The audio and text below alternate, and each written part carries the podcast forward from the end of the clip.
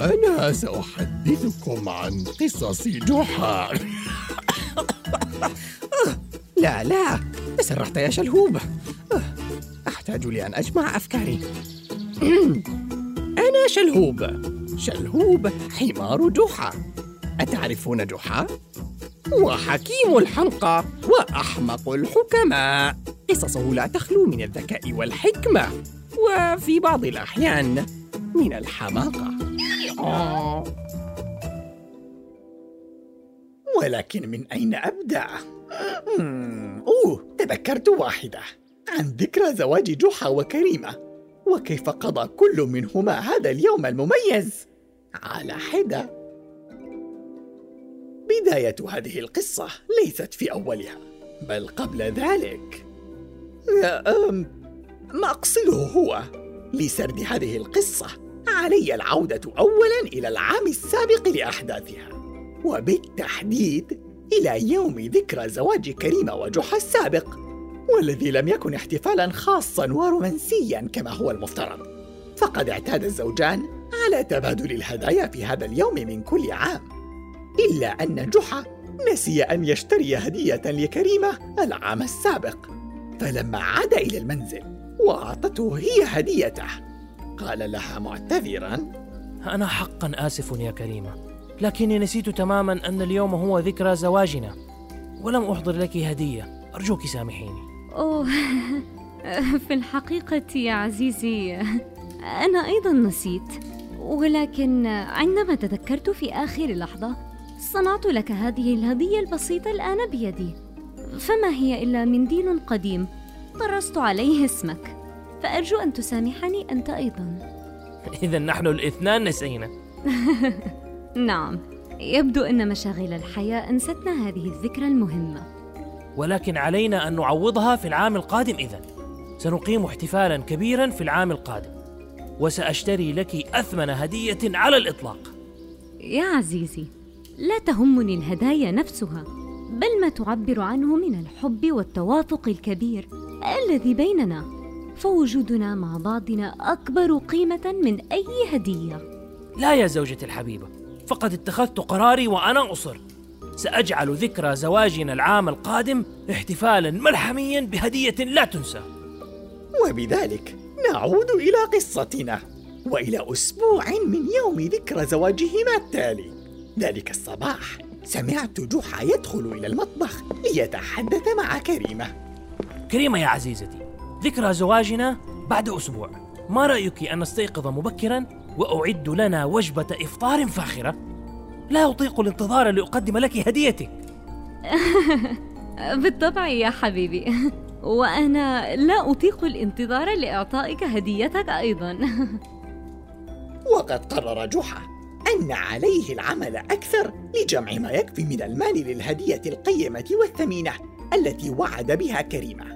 فبدأ بالبحث عن أشغال مختلفة يعمل بها بعد عمله في الحقل كل صباح.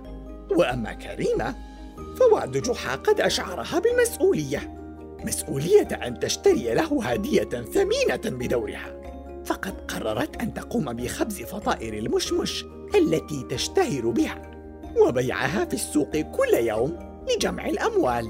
ولهذا السبب طلبت من جحا أن تستعيرني لهذا الأسبوع. كي نتمكن من نقل الفطائر إلى السوق. وطلبت أيضا من أدهم أن يساعدها في بيعها. وفي اليوم الأول من ذلك الأسبوع ذهبنا أنا وكريمة وأدهم إلى السوق لبيع الفطائر بعد أن انتهت هي من صنعها. كان جحا قد عاد إلى المنزل من الحق. مع السلامة. ازدحم ثم غادر بسرعة وأخذ معه كيسا كبيرا لم أعرف ما بداخله. أمي أه، هل أنت بخير؟ تبدين متوترة أه، بصراحة يا بني لم أقرر بعد ما سأحضره لوالدك وهديته ستكون عظيمة على قوله ولكن ما زال أمامي أسبوع لأجد هدية هل لديك أي اقتراحات؟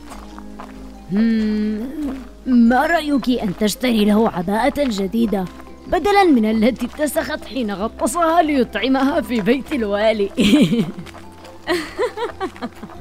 كانت ليلة جديرة بالذكر بالفعل. لكني أريد لهديتي أن تكون مميزة أكثر من ذلك. إذا دعينا نفكر أكثر. فكما قلت ما زال أمامنا أسبوع. وحين وصلنا إلى السوق رأيت أعجب منظر في حياتي. لمحت جحا مرتديا ثيابا ملونة ومطلي الوجه وشعره منكوش يقفز ويتشقلب وقد أحاطت به مجموعة كبيرة من الأطفال يضحكون ويرقصون حوله. لم أصدق عيني. قد أصبح المهرج مهرجا فعليا. حاولت أن أشارك هذه اللحظة الثمينة مع كريمة وأدهم. لكنهما لم يلتفتا لي فلم يرى أي منهما المنظر الثمين. فأمضينا ساعات طويلة إلى معت كريمة كل الفطائر وعدنا إلى البيت في وقت متأخر لنرى أن جحا قد نام. آه ظننت أن التهريج سيأتي بالفطرة للأحمر لكن يبدو أنه أرهقه آه. ومع ذلك استيقظ في الصباح الباكر من اليوم التالي ليذهب إلى الحقل ثم عاد إلى المنزل وغادر بسرعة حاملا جرة كبيرة وسلما كم أردت أن أتبعه لأرى ماذا سيفعل بهما ولكن نادتني كريمة لنذهب إلى السوق. بعد أن كانت أمضت الصباح تخبز فطائر جديدة. نم نم نم وفي الطريق سأل أدهم كريمة قائلا. ها يا أمي هل فكرت بهدية لأبي؟ آه، ليس بعد. وأخاف أن يأتي يوم الذكرى قبل أن أجد الهدية المناسبة. أه لا تقلقي يا أمي. أنا متأكد من أنك ستفكرين بشيء مناسب. حاولي أن تعودي بالذكريات إلى الماضي. لعلك تجدين هدية لها علاقة بشكل أو بآخر بإحدى الذكريات الجميلة بينكما مثل زفافكما أو شهر العسل أو يوم ولادتي أو يوم انضمام شلهوب إلى عائلتنا نعم اقتراح ممتاز يا أدهم. هذا ما سأفعله. فلا بد أن أتذكر شيئا خاصا يلهمني هدية معبرة. وحين وصلنا إلى السوق لمحت جحا مرة أخرى. وذلك اليوم كان متسلقا السلم والجرة الكبيرة على رأسه بينما كانت مجموعة من الطيور تحوم حوله وكأنه تمثال في وسط ميدان المدينة. وحاولت أن ألفت نظر كريمة وأدهم مجددا. ولكنهما كانا مشغلين في بيع الفطائر ولم ينتبها. شاركاني في متعتي. ولما باعت كريمة كل الفطائر عدنا إلى البيت ووجدنا أن جحا كان قد نام مجددا. يا للمسكين لا بد أن هذه الأشغال الغريبة ترهقه آه واستمر الحال على ذلك طوال هذا الأسبوع. جحا يستيقظ باكرا للعمل في الحقل ثم يخرج بعدها حاملا أشياء غريبة. وظللت ألمحه أنا كل يوم في السوق يقوم بأعمال لا تفسير لها. فمرة رأيته يحمل لفافات كبيرة من الورق وعلبة من الدهان الأحمر وقد ارتدى قبعة من القش عليها ريش. وتارة أخرى رأيته يركض مسرعا خلف معزات بيضاء. تحمل في فمها باقة من الورود المربوطة بشريط من الحرير. والمفضلة عندي كانت عندما رأيته يمشي وبيده خمس سلاسل مربوط بها خمسة كلاب كبيرة تشبه الكلاب التي تحرس بيت القاضي. وعلى ظهره حقيبة كبيرة مليئة بالقطط الصغيرة فكانت الكلاب تجره. بينما القطط تتسلق فوق رأسه وتغطي عينيه وهو يصيح مستنجدا. آه وأخيرا جاء اليوم الموعود وكانت كريمة قد قررت ماذا ستشتري لجحا وفي الطريق إلى السوق لبيع الفطائر قالت لي أدهم. آه. لقد عرفت أخيرا ما الذي سأهديه لوالدك يا أدهم. أحقا هذا رائع يا أمي. هيا قولي لي ما هي الهدية؟ كما تعلم يا بني فإن والدك وأنا حين تزوجنا ذهبنا في رحلة إلى مدينة الدر لشهر العسل. وهناك أذكر أننا رأينا خاتما جميلا في إحدى الأسواق التي زرناها. وقد أعجب الخاتم والدك كثيرا فقد كان خاتما من الفضة. محفورا عليه بيت من الشعر بالخط الديواني الصغير. ولذلك قررت أن أذهب إلى صائغ الفضة اليوم وأطلب منه أن يفصل خاتما مماثلا له. يا لها من هدية جميلة ومعبرة يا أمي. سيفرح بها أبي كثيرا. أرجو ذلك. فقد تعبت هذا الأسبوع وانشغلت عنه كثيرا ولم أراه نعم فهو ينام هذه الأيام باكرا. ويخرج في الصباح الباكر حتى قبل أن يتناول الإفطار معنا. آه نعم.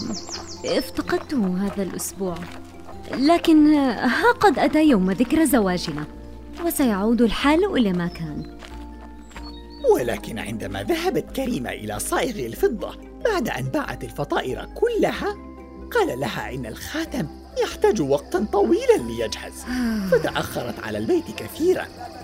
وحين عادت كان جحا قد نام ومن شدة إرهاقها لم تتمكن سوى من الزحف إلى السرير بجانبه والنوم. وفي الصباح التالي كافح كل من جحا وكريمة للاستيقاظ لأن الأسبوع السابق كان قد أرهقهما بشدة وهو يتثاءب ويترنح. مد جحا يده تحت السرير ليأخذ هديته لكريمة وقدمها لها قائلا كل عام وأنت بخير يا زوجتي الحبيبة. آه، تفضلي هديتك. أرجو أن تعجبك. شكرا يا حبيبي. وهاك هديتك أيضا. ياه شكرا يا كريمة. جلبت لي صندوقا؟ بالضبط ما أردته. سأنهض الآن لإعداد الفطور لنا. فورا. حسنا. إلى أن غلبهما التعب. وعادا إلى النوم وهما حاملان الهدايا وعندما استيقظا بذعر كان قد حل الليل إلى أين أنت ذاهبة؟ ها؟ كم الساعة؟ أوه فاتنا اليوم بأكمله أنا آسف جدا يا عزيزتي أردت أن أجعل اليوم مميزا لك ولكنني ركزت على العمل لجمع أموال الهدية لدرجة أنني لم ألاحظ كم أرهقني هذا الأسبوع آه لا عليك يا حبيبي. فأنا فعلت نفس الشيء. انشغلنا بالهدايا ونسينا ما هو أهم من ذلك. فقد اشتقت لك ولم أرك طوال هذا الأسبوع. وأنا اشتقت إليك أيضا وأوافقك في كل ما قلته. فأنت محقة. الوقت الذي نقضيه معا أهم من أي هدية. لا بأس. سنعوضها العام القادم ونقوم برحلة إلى مدينة الدر معا. ولا داعي للهدايا التي تشغلنا عن بعضنا. فكرة رائعة. وأما الآن رغم أن اليوم قد انتهى لكن لم لا نحتفل بعشاء فاخر عوضا عن الفطور؟ وهيا افتحي هديتك.